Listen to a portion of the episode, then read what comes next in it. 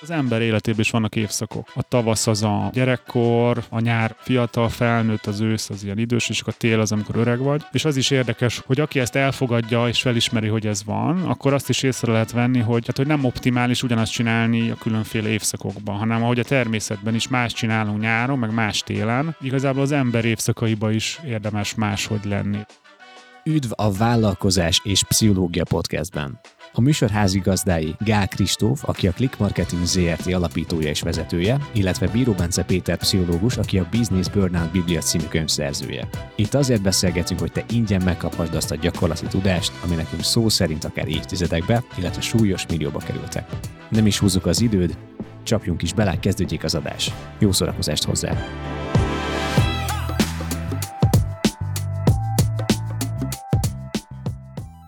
Az előző adásban arról beszélgettünk, hogy az ember nem tud egyszerre arra optimalizálni, hogy milliárdos legyen, és családi vállalkozása is legyen, és közben szupermodell testépítő legyen, és mellette közben eleget töltsön a családjával időt, és közben még önismeretileg is ott tartson, mint a legnagyobb pszichoterapeuták, és még spirituális és megvilágosodott, és környezetbarát, és világ megváltó, és de mégis közben teljesen zenben élő szerzetes legyen, tehát hogy sajnos ezek nem elérhetőek, viszont nagyon sok mindent meg tudunk tapasztalni akkor, hogyha valahogyan tudunk jól optimalizálni, hogy ezt pontosan hogyan csináljuk az előző adásban. Megbeszéltük ezt, keresetek rá. Ma pedig Tony Robbinsról fogunk beszélgetni. Sziasztok, én Bence vagyok, és itt van velem. Kristóf?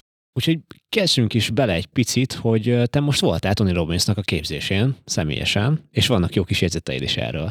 Kíváncsi vagyok az élményeidre ezzel kapcsolatban, aztán pedig elképzelhető, hogy, hogy lesz egy-két ilyen gondolatütköztetésünk is a mai nap folyamán, de nagyon-nagyon kíváncsi vagyok, hogy miket éltél át, én azt látom, hogy szuperlatívusokban írtál róla itt a, a közösségi médiában. Ez körülbelül három hónapja volt, mert július, tehát hetedik hó második felében voltunk Angliában, Birminghamben, egy négy napos képzésen, aminek a neve egyébként az, hogy Unleash the Power Within, tehát ez a szabadítsd fel a benned szunnyadó erőt, talán ez lehetne a fordítása.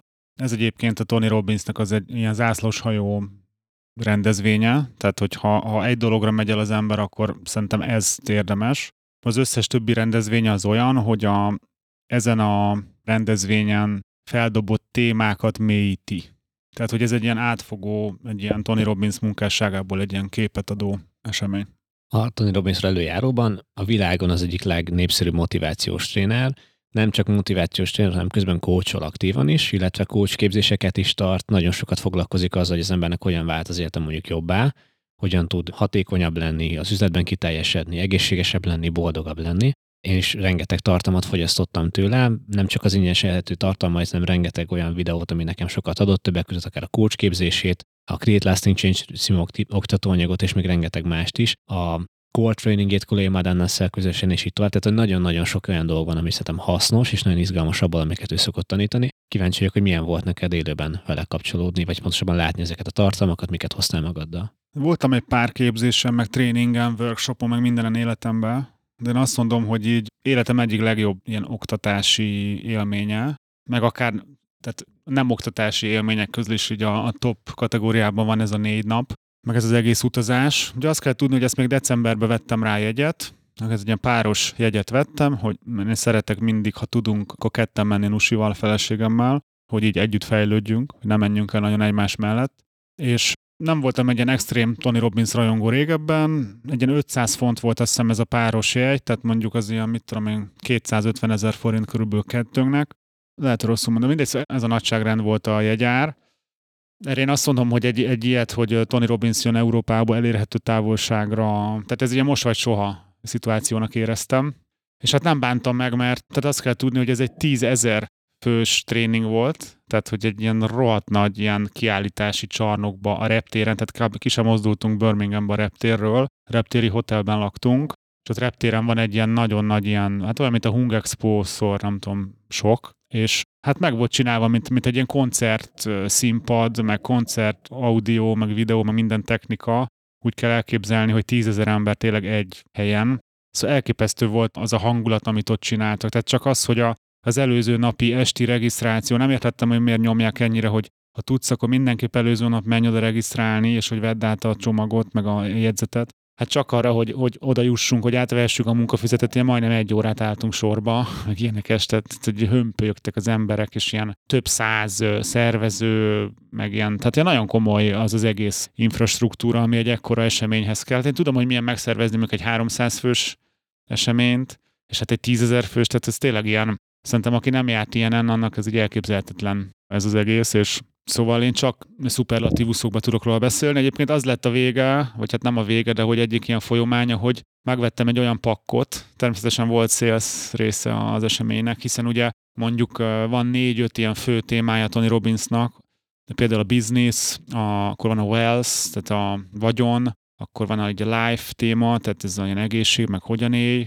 illetve van ennek az egész lelki résznek egy ilyen mélyülése, ez a Date with Destiny, amiről van egyébként egy Netflixen egy film, egy több éves, tehát több éves film. Nem is tudom mi a, mi a címe, de ha a Netflixen rákerestek, hogy Tony Robbins film, érdemes megnézni, mert ez bemutatja, hogy milyen, milyen ez a, az esemény. Ha megvettem egy olyan pakkot, amiben mindez benne van.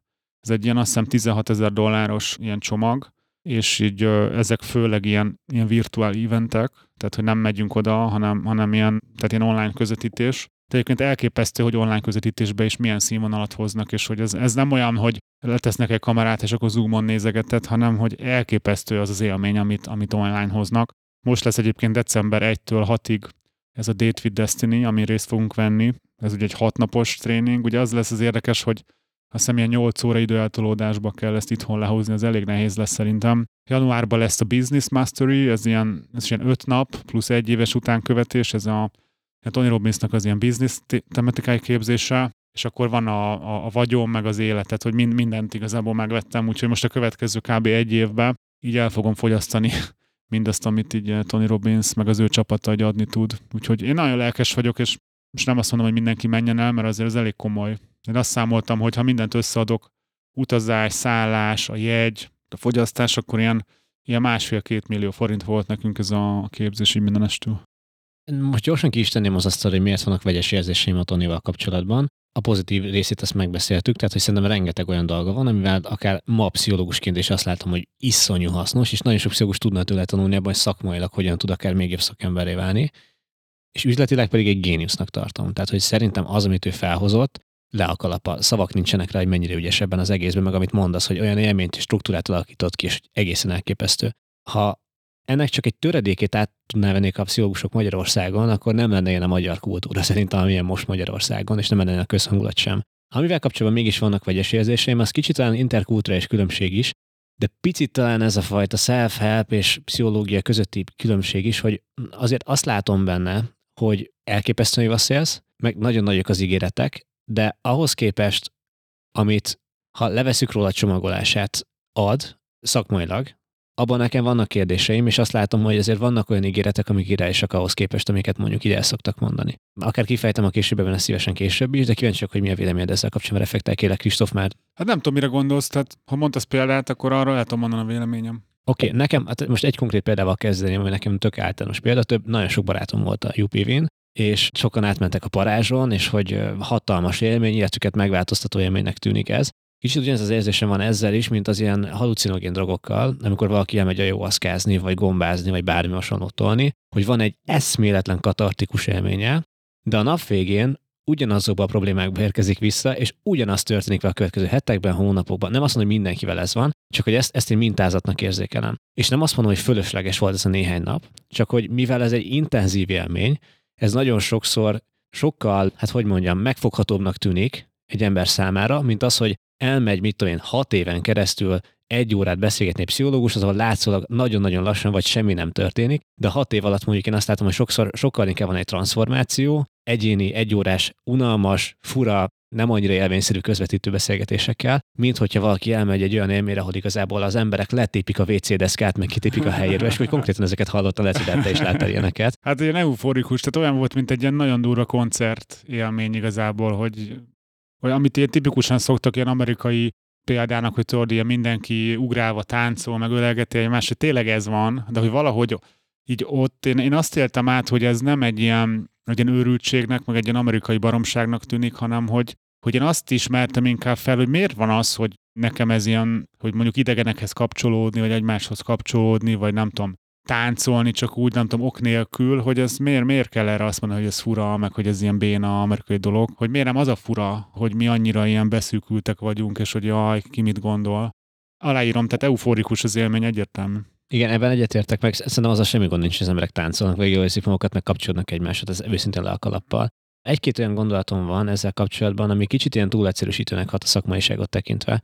Meg a másik része, ami nekem ilyen nagy kérdésem az az, hogyha ott van tízezer ember egyszerre, hát, és hogyha el, eladja a legfontosabb és leghasznosabb és leginkább tudományosan megbízható dolgokat, még akkor is azért, tehát, hogy, hogyha tízezer ember ott van, és mondjuk azt mondod, hogy törekedje magas standardekre például, mert hogy a, a te standardnek a minősége fogja meghatározni az életednek a minőségét, ha a tízezer emberből csak van száz, aki szélsőségesen perfekcionista, akkor ezeknek az embereknek ez egy brutál rossz tanács tud lenni, és ha te nem pszichológus vagy, meg nem személyre szabott emberrel beszélgetsz, akkor ezeket nem mindig tudod megítélni, mert pont úgy működnek a sémáink, hogy pont ott fogunk fakfoltokat tapasztalni, ahol nekünk a legnagyobb elakadásaink vannak. Erre mit gondolsz, Kristóf, úgyhogy te ott is voltál? Ez biztos így van, tehát ezt nem is akarom, meg nem is tudom vitatni. Én azt gondolom, hogy ez ilyen hogy ez ilyen. Tehát, hogyha ha akarsz egy nagy hatású, nem tudom, tömegeket megmozgató, ilyen szerintem amúgy jó eseményt tartani, akkor nyilván ezek a szélső értékek benne vannak, de hogy itt már ugye az egyén felelőssége benne van, hogy te, neked milyen az önismereted, hogy mennyire ismered fel, tehát hogy ezzel szerintem nem lehet mit csinálni. Tehát, hogy, hogy akkor az lehetne, hogy akkor nem csinál ilyeneket, és akkor annak a nem tudom, 2000 embernek a tízezerből, akinek meg ez nem tudom, megváltoztatja az életét, akkor az, akkor az meg az se lenne. Tehát, hogyha Igen, az előző adásban az optimalizálásról beszéltünk, tehát végül is ha arra optimalizálsz, hogy a összsegítség mértéke, akkor szerintem az ilyen rohadt nagy. És biztos vannak benne ilyen gyengébb pontok, de ezzel szerintem nem lehet mit csinálni. Egyetértek, és akkor még egy dolgot behoznék, aztán pedig látom, hogy vannak készített, a őszintén velekednek, hogy erről beszélgessünk, meg nem csak a rossz részét akarom kiemelni, mert tényleg rengeteg hasznos dolog van benne hogy mostanában a ChatGPT-t azt nagyon sokat használom. És nem csak ilyen marketing célokra, meg nem ő írja az én cikkeimet, meg a videónak a tartalmát, bár lehet, hogy ponton eljutunk majd oda is, hogy ezt is abban is segíteni fog jobban. De például most pont voltam egy képzésen, ahol munkahelyváltókkal beszélgettem, és megmondtuk a ChatGPT-nek, hogy te egy karrierkócs vagy most. Tegyél fel nekem XY jellegű kérdéseket és azt látom, hogy olyan brutál jó kérdéseket tesz fel nekem, és ugye nekem megvannak a Toninak különböző képzési anyagai, sok barátom volt, küld, átküldték a munkafizetet, a videófelvételeket, stb. És látom azt, hogy alapvetően, tehát hogy nagyon sok olyan kérdés van basszus, amit a ChatGPT fel tud tenni ingyen, csak ugye az a nagy különbség, hogy nem vagy abban a tudatállapotban, hogy te azt érzed, hogy ezeket most meg is fogod válaszolni, és komolyan is veszed, hogy akkor ott vagy, csak azért vagy ott. Hatalmas melmérés van, és itt tovább.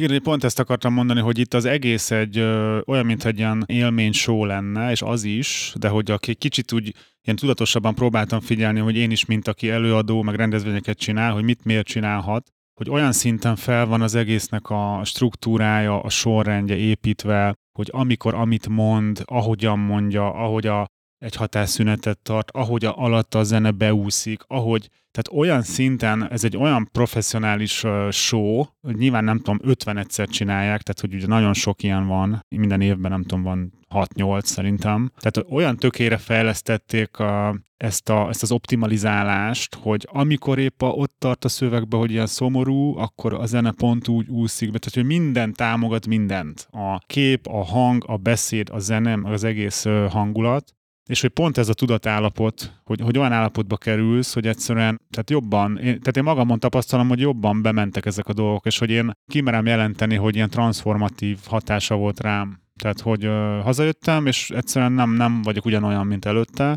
Ugyanakkor ez a felvetés, hát, hogy most le, lehet, hogy egyébként a legtöbben hazamennek, és akkor két hétig még lelkesek, aztán ugyanolyanok lesznek. Ezt valamilyen mértékben én is érzem, hogy ez a van egy ilyen entrópiája ennek is, hogy itt csökken ez a hatás, de hogy ott is elmondják egyébként, hogy most hazamész, akkor hétfőn kezdődik újra az élet, és hogy itt nem ért véget ez, hogy most eljössz egy ilyen esemény, és akkor megváltozott minden, hanem, hanem folyamatosan el kell kezdeni ezzel foglalkozni. Tehát szerintem erről is egyébként ez egy válasz erre, hogy nyilván nem négy nap alatt nem tud megváltani a, az életedet. Ahogyan beszéltél el, hogy a súvelemek támogatják egymást, a hallgatók nem látták, hogy lehajtottam a fejemet, de ez nem azért volt, mert Tony Robbins kapcsolatban rossz érzésem, hanem azért, mert hogy amikor én a pszichológia képzésre mentem az egyetemre, akkor én arra számítottam, hogy ez lesz az egyetemen.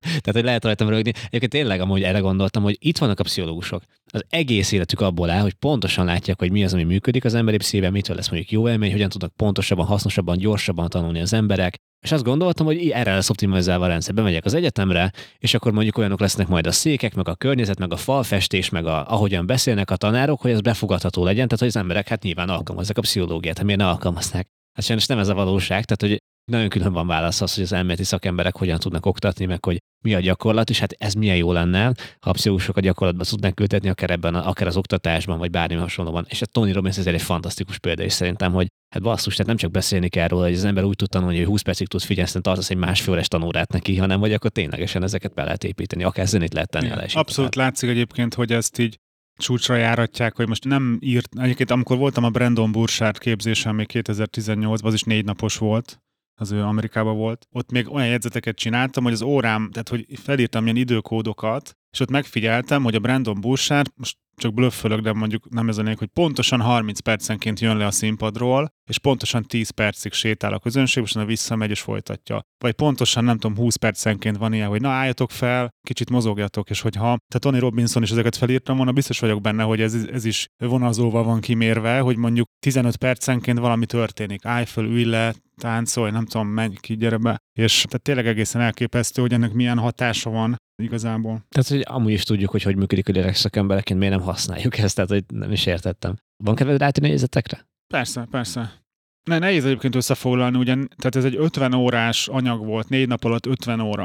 Tehát az, hogy azt kiszámolod, akkor ez ilyen inkább 12 óra napon. Tehát ez nem egy ilyen, hogy 9-től délután 4-ig, hanem, hanem oda mentél 9-re, és volt, hogy éjfélkor mentünk vissza a szállodába, és folyamat. És volt olyan nap, hogy nem volt szünet. És hogy persze nyilván kimentünk enni meg ilyenek, de hogy közben ment végig. Tehát, hogy nem, nem, talán az egész négy nap alatt talán összesen volt három szünet, abból szerintem kettő amiatt, hogy akkor lehessen jelentkezni a további programokra, de hogy alapvetően ment folyamatosan, és ez is egyébként egy téma volt, hogy, és ez a, a változásnak az egyik ilyen kulcsaként jelölték meg, hogy ez a, ez a teljes elmerülés, talán magyarul, ami azt jelenti, hogy mondjuk ez 50 óra, hogyha ezt az 50 órát úgy adják le, hogy minden héten egy óra, egy évig, az is 50 óra, hogy akkor nem lenne ilyen hatás, de mivel ezt így ugye négy nap alatt így lenyomják, és egyszerűen annyira elmerülsz ebben az élményben, ez tényleg egyszerűen más hatása van. Nyilván egyébként a pszichológushoz járás, meg ezek az egy más élmény, az is szerintem kell, de hogy, hogy én is például az ilyen vállalkozós programjaimban így ezzel fogok kísérletezni, hogy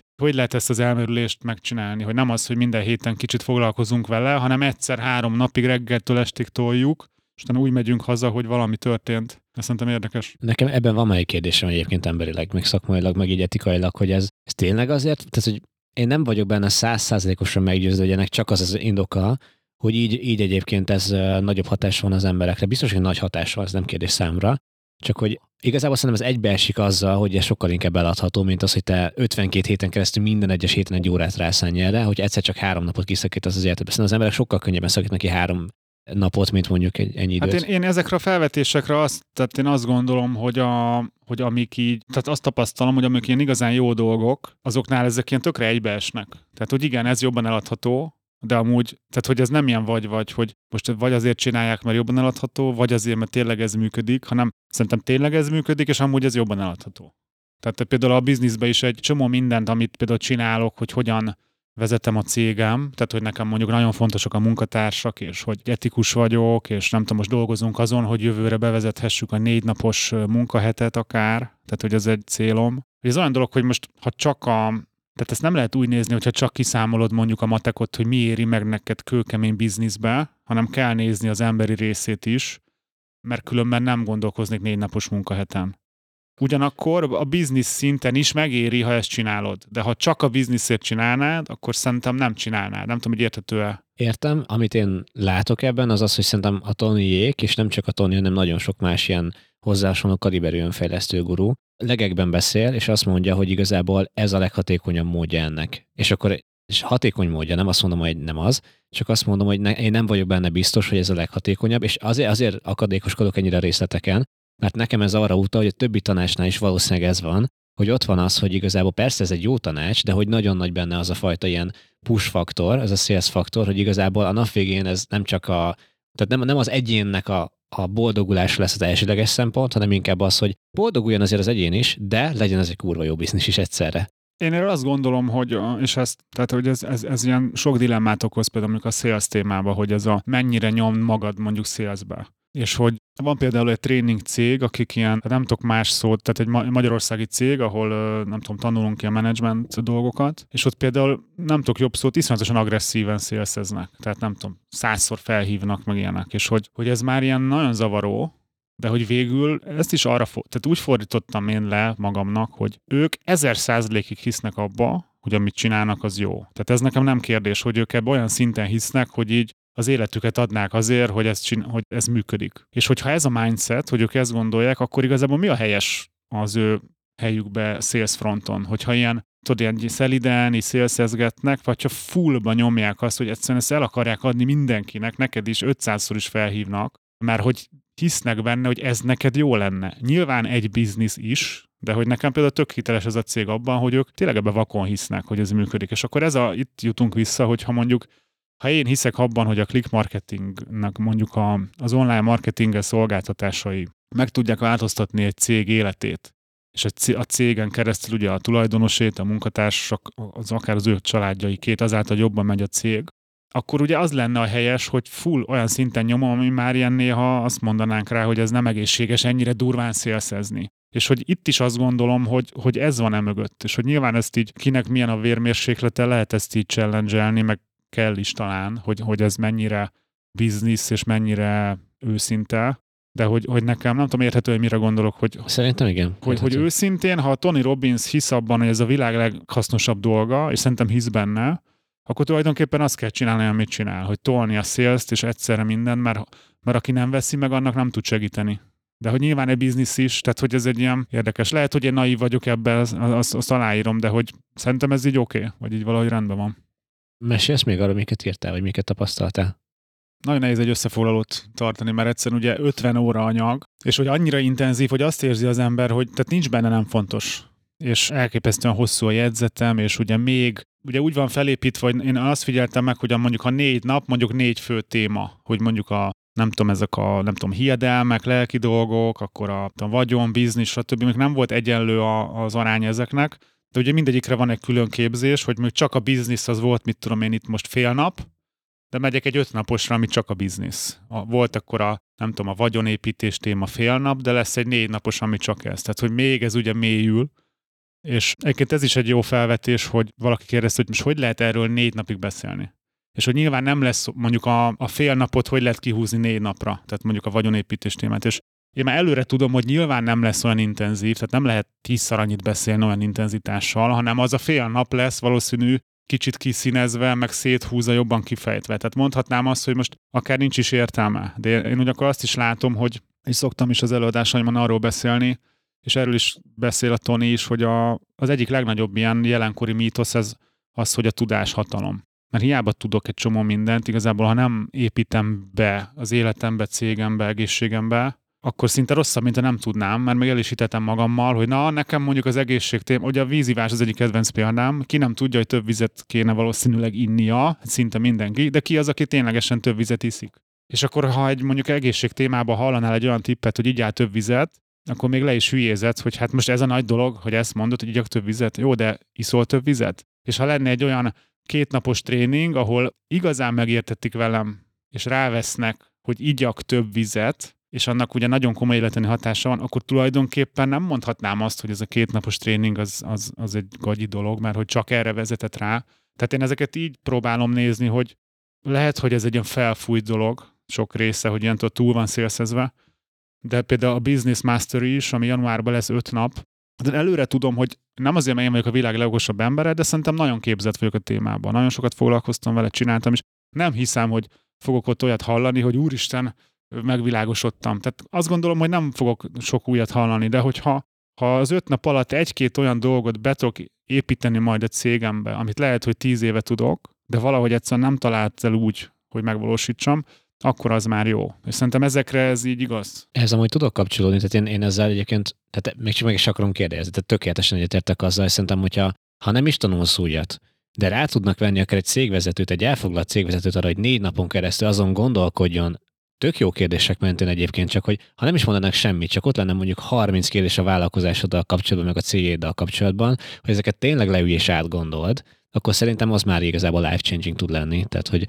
hogy szerintem már önmagában az, hogyha sokáig tart egy tréning, és nem mondanak újat, de tényleg rávesznek arra, hogy te gondolkodj egy picit saját magadon, szerintem már ez igaz. Szerintem nagyon sokan hallgatnak bennünket, de szerintem, és nagyon megtisztelő, és köszönjük ezt szépen, de szerintem nagyon kevesen vannak, akik a hallgatók közül azt mondják, hogy jó, akkor innentől minden évben hetente egy hetet rászánok arra, hogy elvonuljak, és csak az üzleti tervezésen gondolkodjak például. Ha ezt megtennék, lehet, hogy ingyen nem teszik meg, de ha kifizetnek 10 dollárt érte, vagy 30 vagy 50 tök mindegy, akkor valószínűleg azt át is fogják Egyébként én az elmúlt két évben ezt megtettem konkrétan, hogy négy napokra, tehát 21-ben és 22-ben elvonultam, azt hiszem ilyen négy napokra, annak az, és ez egy program volt, azt hiszem ilyen fél millióba került, plusz a szállás, és hát tényleg abszolút game changer. Pedig ugye folyamatosan ezen gondolkozom, de hát mikor ülök rá négy napra, hogy csak azon gondolkozzak, hogy a következő évben mit csináljunk. Tehát, hogy hogy csak ez, hogy az időt, és úgy akkor utána jön a következő kérdés, hogy miért fizetek ezért fél milliót, meg a szállás, hogy megcsináltam otthon is, de hát nem csinálom meg otthon igazából, tehát ezek ilyen, ilyen csiki-csuki egy kicsit.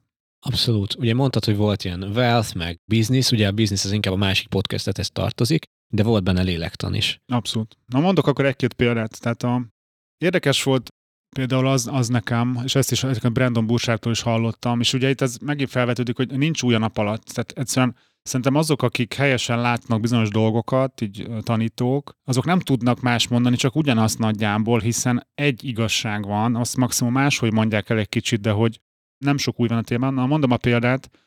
Tehát ez például egy érdekes felvetés, hogy, hogy mi adja az energiát.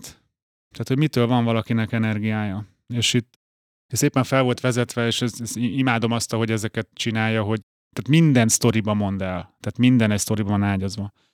Akkor van ez a példa, hogy hát mit szoktunk mondani, mi adja az energiát? Hát az evés, a kaja, és akkor jó. Akkor láttál már olyat, hogy te lezabáltad magad, és utána úgy érezted, hogy egyszerűen elgurulsz, és nem tudsz tenni egy lépésre, annyira kész vagy, és akkor hát igen.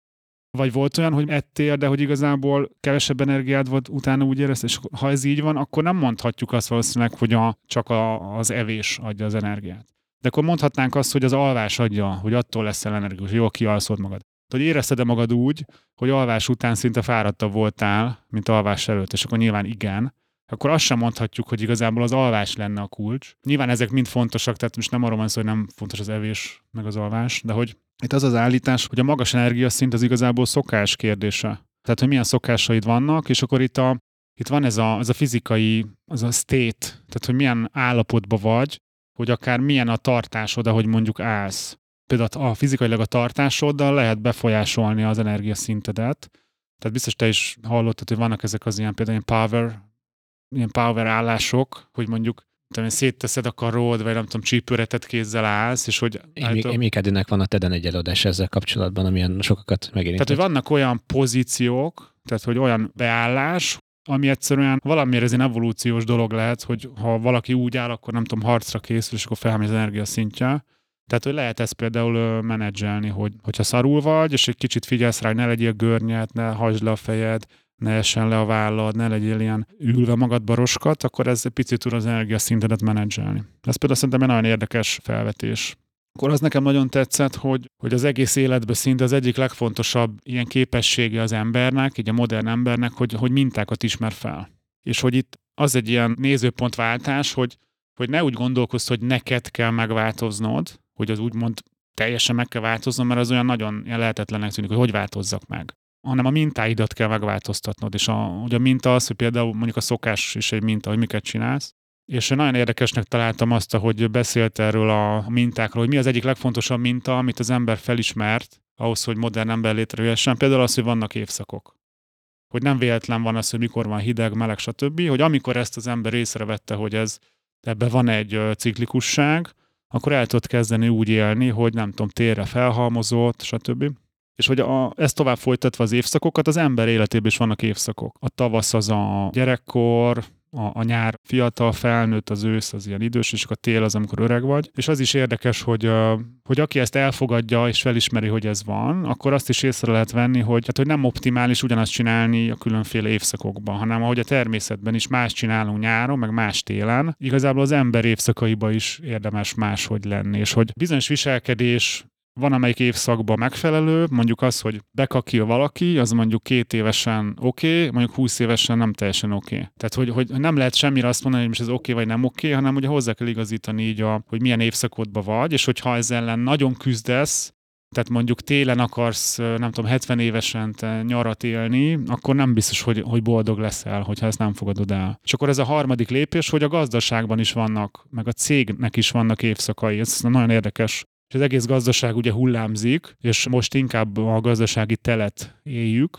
Ez nem azt jelenti, hogy nem kell semmit csinálni, mert az, ez egy ilyen megfigyelés, hogy a világ legjelentősebb cégei közül nagyon sok ilyen gazdasági télidőszakban született. Ugye ez miért van? Hát azért, mert ugye eleve nagyon nehéz időszakban keletkezik a cég, akkor eleve ő azt szokja meg, hogy, hogy nehéz minden. Nem az, hogy nyár van, könnyű van, pénz, lóvér, stb. És hogy ezért van az, hogy a, nem tudom, a top 10 cég, ha megnézzük, akkor ez egy jelentős része ilyen télen született. Tehát ez is például érdekes. És ugye az egy dolog, hogy ezt megfigyeljük, de hogy érdemes a működést hozzáigazítani. Tehát, hogy amikor, és nyilván ez cégtől is függ, hogy most éppen mivel foglalkozom, mert hogyha AI nem tudom mit fejlesztesz, akkor lehet, hogy neked most egy paradicsom van, de, de inkább a legtöbb cégnek talán most egy nehezebb időszak lehet akár, és hogy itt mást érdemes csinálni. És ha nem készültél fel mondjuk a térre, mondjuk nincs tartaléka a cégednek, vagy ilyesmi, akkor ez így nehezebb lehet. Azt szerintem egy nagyon érdekes koncepció. Erről vannak ilyen egész hosszú, de van a Ray Dalio van egy nagyon hosszú videója, azt hiszem a Tony Robbinsnak, nem tudom, azt láttad, de ahol kb. erről beszélgetnek ezekről az évszakokról, és szerintem nagyon izgalmas. Én azt gondolom, hogy Ray Dalio-t is Tony Robbinsnak köszönhetem, hogy megismertem, akiről sokat beszéltünk, hogy mekkora hatással volt rám. Hát nekem az egyik a minden idők egyik kedvenc könyve nekem a Ray Dalio-nak a Principles. Tehát az nekem is. Még akkor vettem, amikor nem volt meg magyarul, azt hiszem nem is tudom, a tájföldre utaztunk, és arra valamik reptéren vettem meg, és az abszolút ilyen game changer nekem. Nekem is. Egyébként az elvek fenn vannak, a, hogyha nem is akarja valaki megvenni ezeket a tanácsokat, meg a könyvet, mert nem tudom, nem akar elmenni boltba, vagy hasonlók, akkor felmegy a Raiderin a weboldalára, ingyenesen az összes principal elérhető nála, és ha rákattint, az ki is van fejtve mindegyik. Tehát, hogy el tud olvasni az egészet tök ingyen. Az, azt szerintem elképesztően jó. Tehát az önmagában egy management training, mondjuk a, a céges része például. Akkor ami nekem nagyon tetszett, hogy a, az évszakok kapcsán egy tél van, és akkor lehetne az, hogy panaszkodunk, és akkor most visszahúzódunk, de hogy a, hogy a jó vezetők, azok pont azért jó vezetők, mert akár rossz körülmények között is képesek egy olyan kultúrát teremteni, ahol lehet mondjuk virágozni. És hogy ez nekem egy fontos ilyen, hát ez nem most ismertem fel, de inkább az jó, hogy jó erről beszélni, hogy vedd észre, hogy te egy jó vezető akarsz lenni, vagy jó vezető vagy, akkor te nem a körülmények áldozata vagy, hanem te megteremted végül a magad körülményeit vezetőként. És ez is egy kicsit ilyen nagyzoló mondás, de hogy, hogy ezt többször mondta Tony Robbins, hogy ő nem követőket keres, hanem, hanem igazából vezetőket, akik ugye saját maguk körül tudnak-e változást elérni. És ez nem tök fontos, és ez nem csak a bizniszben, hanem így az életben is igazából mindenki tekinthet magára vezetőként. Az is, aki ténylegesen mondjuk munkában nem vezető, de hogy mondjuk a családodat lehet, hogy te vezeted, vagy a baráti körödbe lehetsz egy vezető, lehetsz egy példa. Például nekem nagyon fontos ez a példamutatás, hogy, hogy mutassam az szinte mindenben, amit csinálok. Nekem az segít, hogy kicsit úgy gondolok magamra, hogy, hogy mutatok egy példát, mert tudom, hogy sokan követnek, sokan figyelik, hogy mit csinálok, és hogyha mondjuk én csinálom a hidegterápiát, akkor lehet, hogy pár ember szintén elkezdi, és az tök jó lesz nekik. És nekem erőt ad ahhoz, hogy csináljam milyen gyógyító lenne, hogyha a magyar kultúrában akár csak ez az egy gondolat elterjedne, hogy te amúgy egy példamutatással jársz elől, és ugye alapvetően te lehetsz egy vezető a saját életedben ilyen téren, és a Robin Sharma is beszél erről sokat. Igen, ez az előjáró szó nagyon tetszik, hogy ilyen régen ódonnak tűnik, hogy előjáró, de hogy milyen jó, hogy előjárok, mutatom a példát, és hogy, hogy nem az a cél, hogy most én egy vezér legyek, aki hogy csak én vezetek valakit, de hogy elől akarok járni, mutatni a, a példát. És egyébként nekem, meg szerintem másoknak is ez tud segíteni, hogy mondjuk nem mindig van kedvem edzeni, vagy nem mindig van kedvem, nem tudom mit csinálni, de hogy azért, hogy a példát mutassam, tehát nekem egy, ez, ezt is Brandon Bouchardtól hallottam először, hogy ez egy jó nézőpont, hogy gondolja arra, hogy mire tudod még azt használni, hogy mondjuk most elmész edzésre, az nem csak neked egy edzés, hanem a gyerekednek egy példa, a kollégáidnak egy példa, ha megosztod egy példa, stb. Akkor van még egy ilyen, hát még egy, van még tízezer gondolat, de egy, amit most még megosztok, ez a befolyásolás téma. Tehát, hogyha akarsz embereket befolyásolni, ugye ez a befolyásolás önmagában lehet, hogy inkább ilyen negatív hatás van, hogy befolyásolás, sok, sokszor ugye ilyen rosszra használják, de hogy önmagában a befolyásolás, ugye az nem jó vagy rossz, hát én egyértelműen jó értelemben gondolom.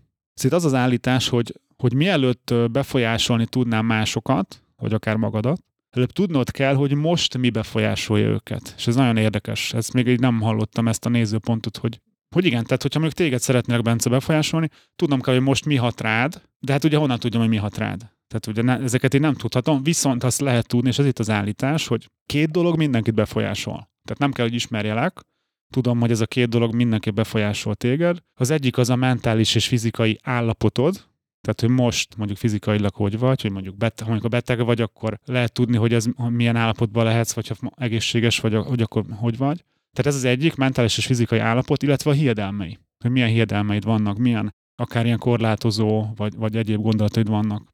És akkor az a kérdés, hogy például magadon mit tudsz mindenképp befolyásolni anélkül, hogy akár ismernéd magad, de hát nyilván ismered magad. De például az állapotodat, ezt a fizikai állapotot mindenképp tudod magadon befolyásolni. Tehát, hogy mondjuk milyen, hogy összegörnyedve ülsz, vagy nem összegörnyedve.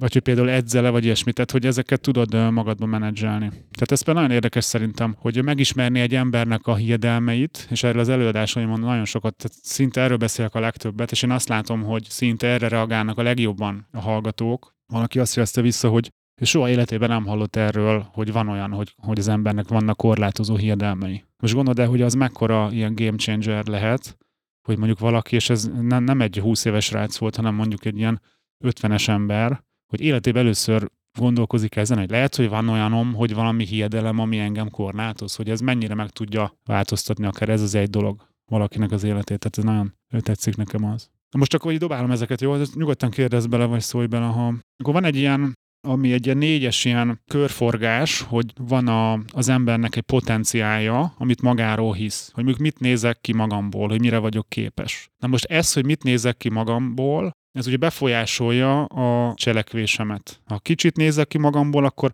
picit fogok tenni. Ha sokat nézek ki magamból, akkor sokat fogok tenni. Na most az, hogy mennyit teszek, az úgy befolyásolja az eredményeimet. Ha sokat teszek, akkor várhatóan nagyobb az eredmény. Ha picit teszek, várhatóan kisebb az eredmény. Na most az eredmény, az befolyásolja majd a későbbi hiedelmeimet. Tehát ha kicsi az eredményem, akkor kicsit hiszek el magamról, és ez ugye megint visszacsatol, hogy megint a potenciálomat lefele fogom húzni. És akkor ez egy ilyen körforgás, hogyha mondjuk sokat nézel ki magadból, sokat teszel, nagy eredmény, még nagyobb hit, és ugye ez fölfel tud húzni, vagy tud lefele is húzni.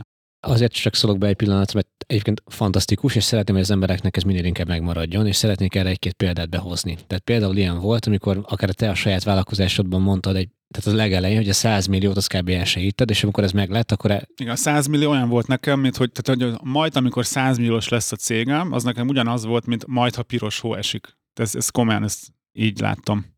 És akkor így, így miután az megvolt, utána mehetsz az innen következő nagy dolgot is alapvetően. De hogyha nem cselek, te nem hitted volna el egyáltalán azt, hogy amikor kell tudsz vállalkozni, akkor be se kezdesz, és alapvetően megint megmarad egy alacsonyabb szinten az önértékelésed. Úgyhogy ez egy ilyen tök jó példa volt. Szerintem akár ez, de rengeteg más is lehet, aki nem 100 milliós vállalkozást épít, nem csak egyszerűen az önismeretbe fejt, nem tudom, kezdeményezek-e valakinek, aki nekem mondjuk vonzó, vagy csak azoknál kezdeményezek, aki egyébként tudom, hogy hát nem, nem tetszik nekem, de valószínűleg nagyon nagyot nem fog csalódni. És ez is egy érdekes dolog alapvetően az ember, hogy tud pozitív élményeket szerezni.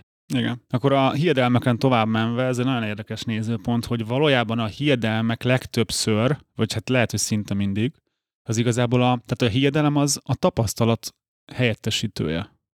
Tehát, hogy például az, hogy, hogy ez a kis cég, kis gond, nagy cég, nagy gond, ez egy tipikus ilyen hiedelem, de hát volt valaha nagy céged? Tehát tisztában vagy vele, hogy tényleg mekkora gond mondjuk egy nagy cég, és ez tehát azért igaz ez szerintem mindig, mert amit már megtapasztaltál, az, azt szerintem nem hívjuk hiedelemnek, hanem azt mondjuk tudod. Tehát amit hiedelemnek hívunk, én azt hiszem, hogy a nem tudom mi, azért tényleg azt látom, ezt is sokat gondolkoztam ezen, hogy nagyon sokszor az van, hogy ténylegesen nem tudod, csak valamiért lett egy ilyen, egy ilyen elképzelésed. Annyival egészíteném ki, hogy egyébként részben hogy ezértek azzal, amit mondasz, csak hogy ezek a hiedelmek azért alakulnak ki, mert hogy korábban volt egy, egy tapasztalatom. Lehet, hogy nem nagy cégem volt korábban, de nem tudom, azt tapasztaltam meg, hogyha egy valamibe belekezdek, akkor tipikusan mindig nagyon nagy szíves történt velem, mert nem tudom, apa kiabált velem, anya kiabált velem, vagy nem tudom, megszittak a tanárok, és akkor ezek alapján kitapasztaltam azt, hogy hát, hogyha valami nagyobb dolgokba akarok belekezdeni, akkor az nagy gonddal fog járni például. Igen, mondok is ez egy saját példát, ami, ami egész friss, tehát idei, és ebből a tavaszi válságos helyzetemből adódott. Ugye az volt igazából, hogy, hogy most már az volt, hogy 2015-ben lett először 100 milliós bevételű a click marketing. És az egészen 2020-ig így nem is változott, tehát hogy ilyen, ilyen 100 valahány milliósak voltunk ilyen kb. 5 évig. És aztán 2021-re ott már nagyon komoly terveket csináltam, 2021-re átléptük a 200 milliót. Akkor megint új tervek, akkor 2022-ben átléptük a 300 milliót. Vagy bocsánat, lehet, hogy rosszul mondom, hogy 2000 Na mindegy, szóval meg lett valamelyik évben a 200 millió, következőben egyből meg lett a 300 millió, és abban a 300 milliós évben beterveztük idénre az 500 milliót. És ugye volt tavasszal ez a, ez a nagyon kritikus helyzet a cégben, amikor úgy éreztem, hogy lehet, hogy vége a, a világnak. Szerintem kijöttünk, és azt figyeltem meg magamon, hogy egy ilyen hiedelmet kialakítottam magamba, hogy, hogy amikor a múltban, és ugye most is a, úgymond az egész közeli múltban, majdnem a jelenben, amikor én nagyon sokat akartam, akkor mindig kurvára rábasztam. Na, bocsánat.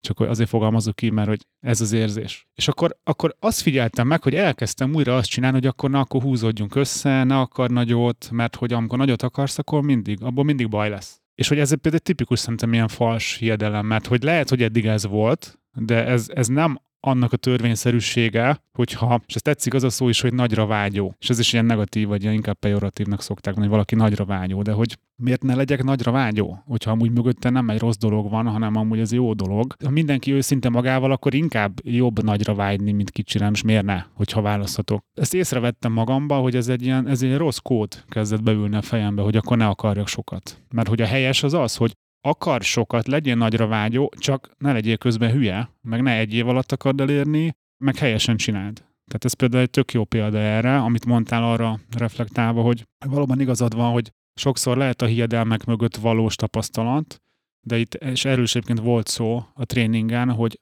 az, hogy eddig mi volt, az igazából szinte biztos, hogy valójában nem determinálja, hogy legközelebb mi lesz, és lehet, hogy te egyszer próbáltad meg, és levontad azt, hogy akkor ezt soha többé nem próbálom meg, mert az történik. Tipikus ilyen, hogy amilyen kedvenc példám volt sokáig, hogy nálunk a Google AdWords nem működik.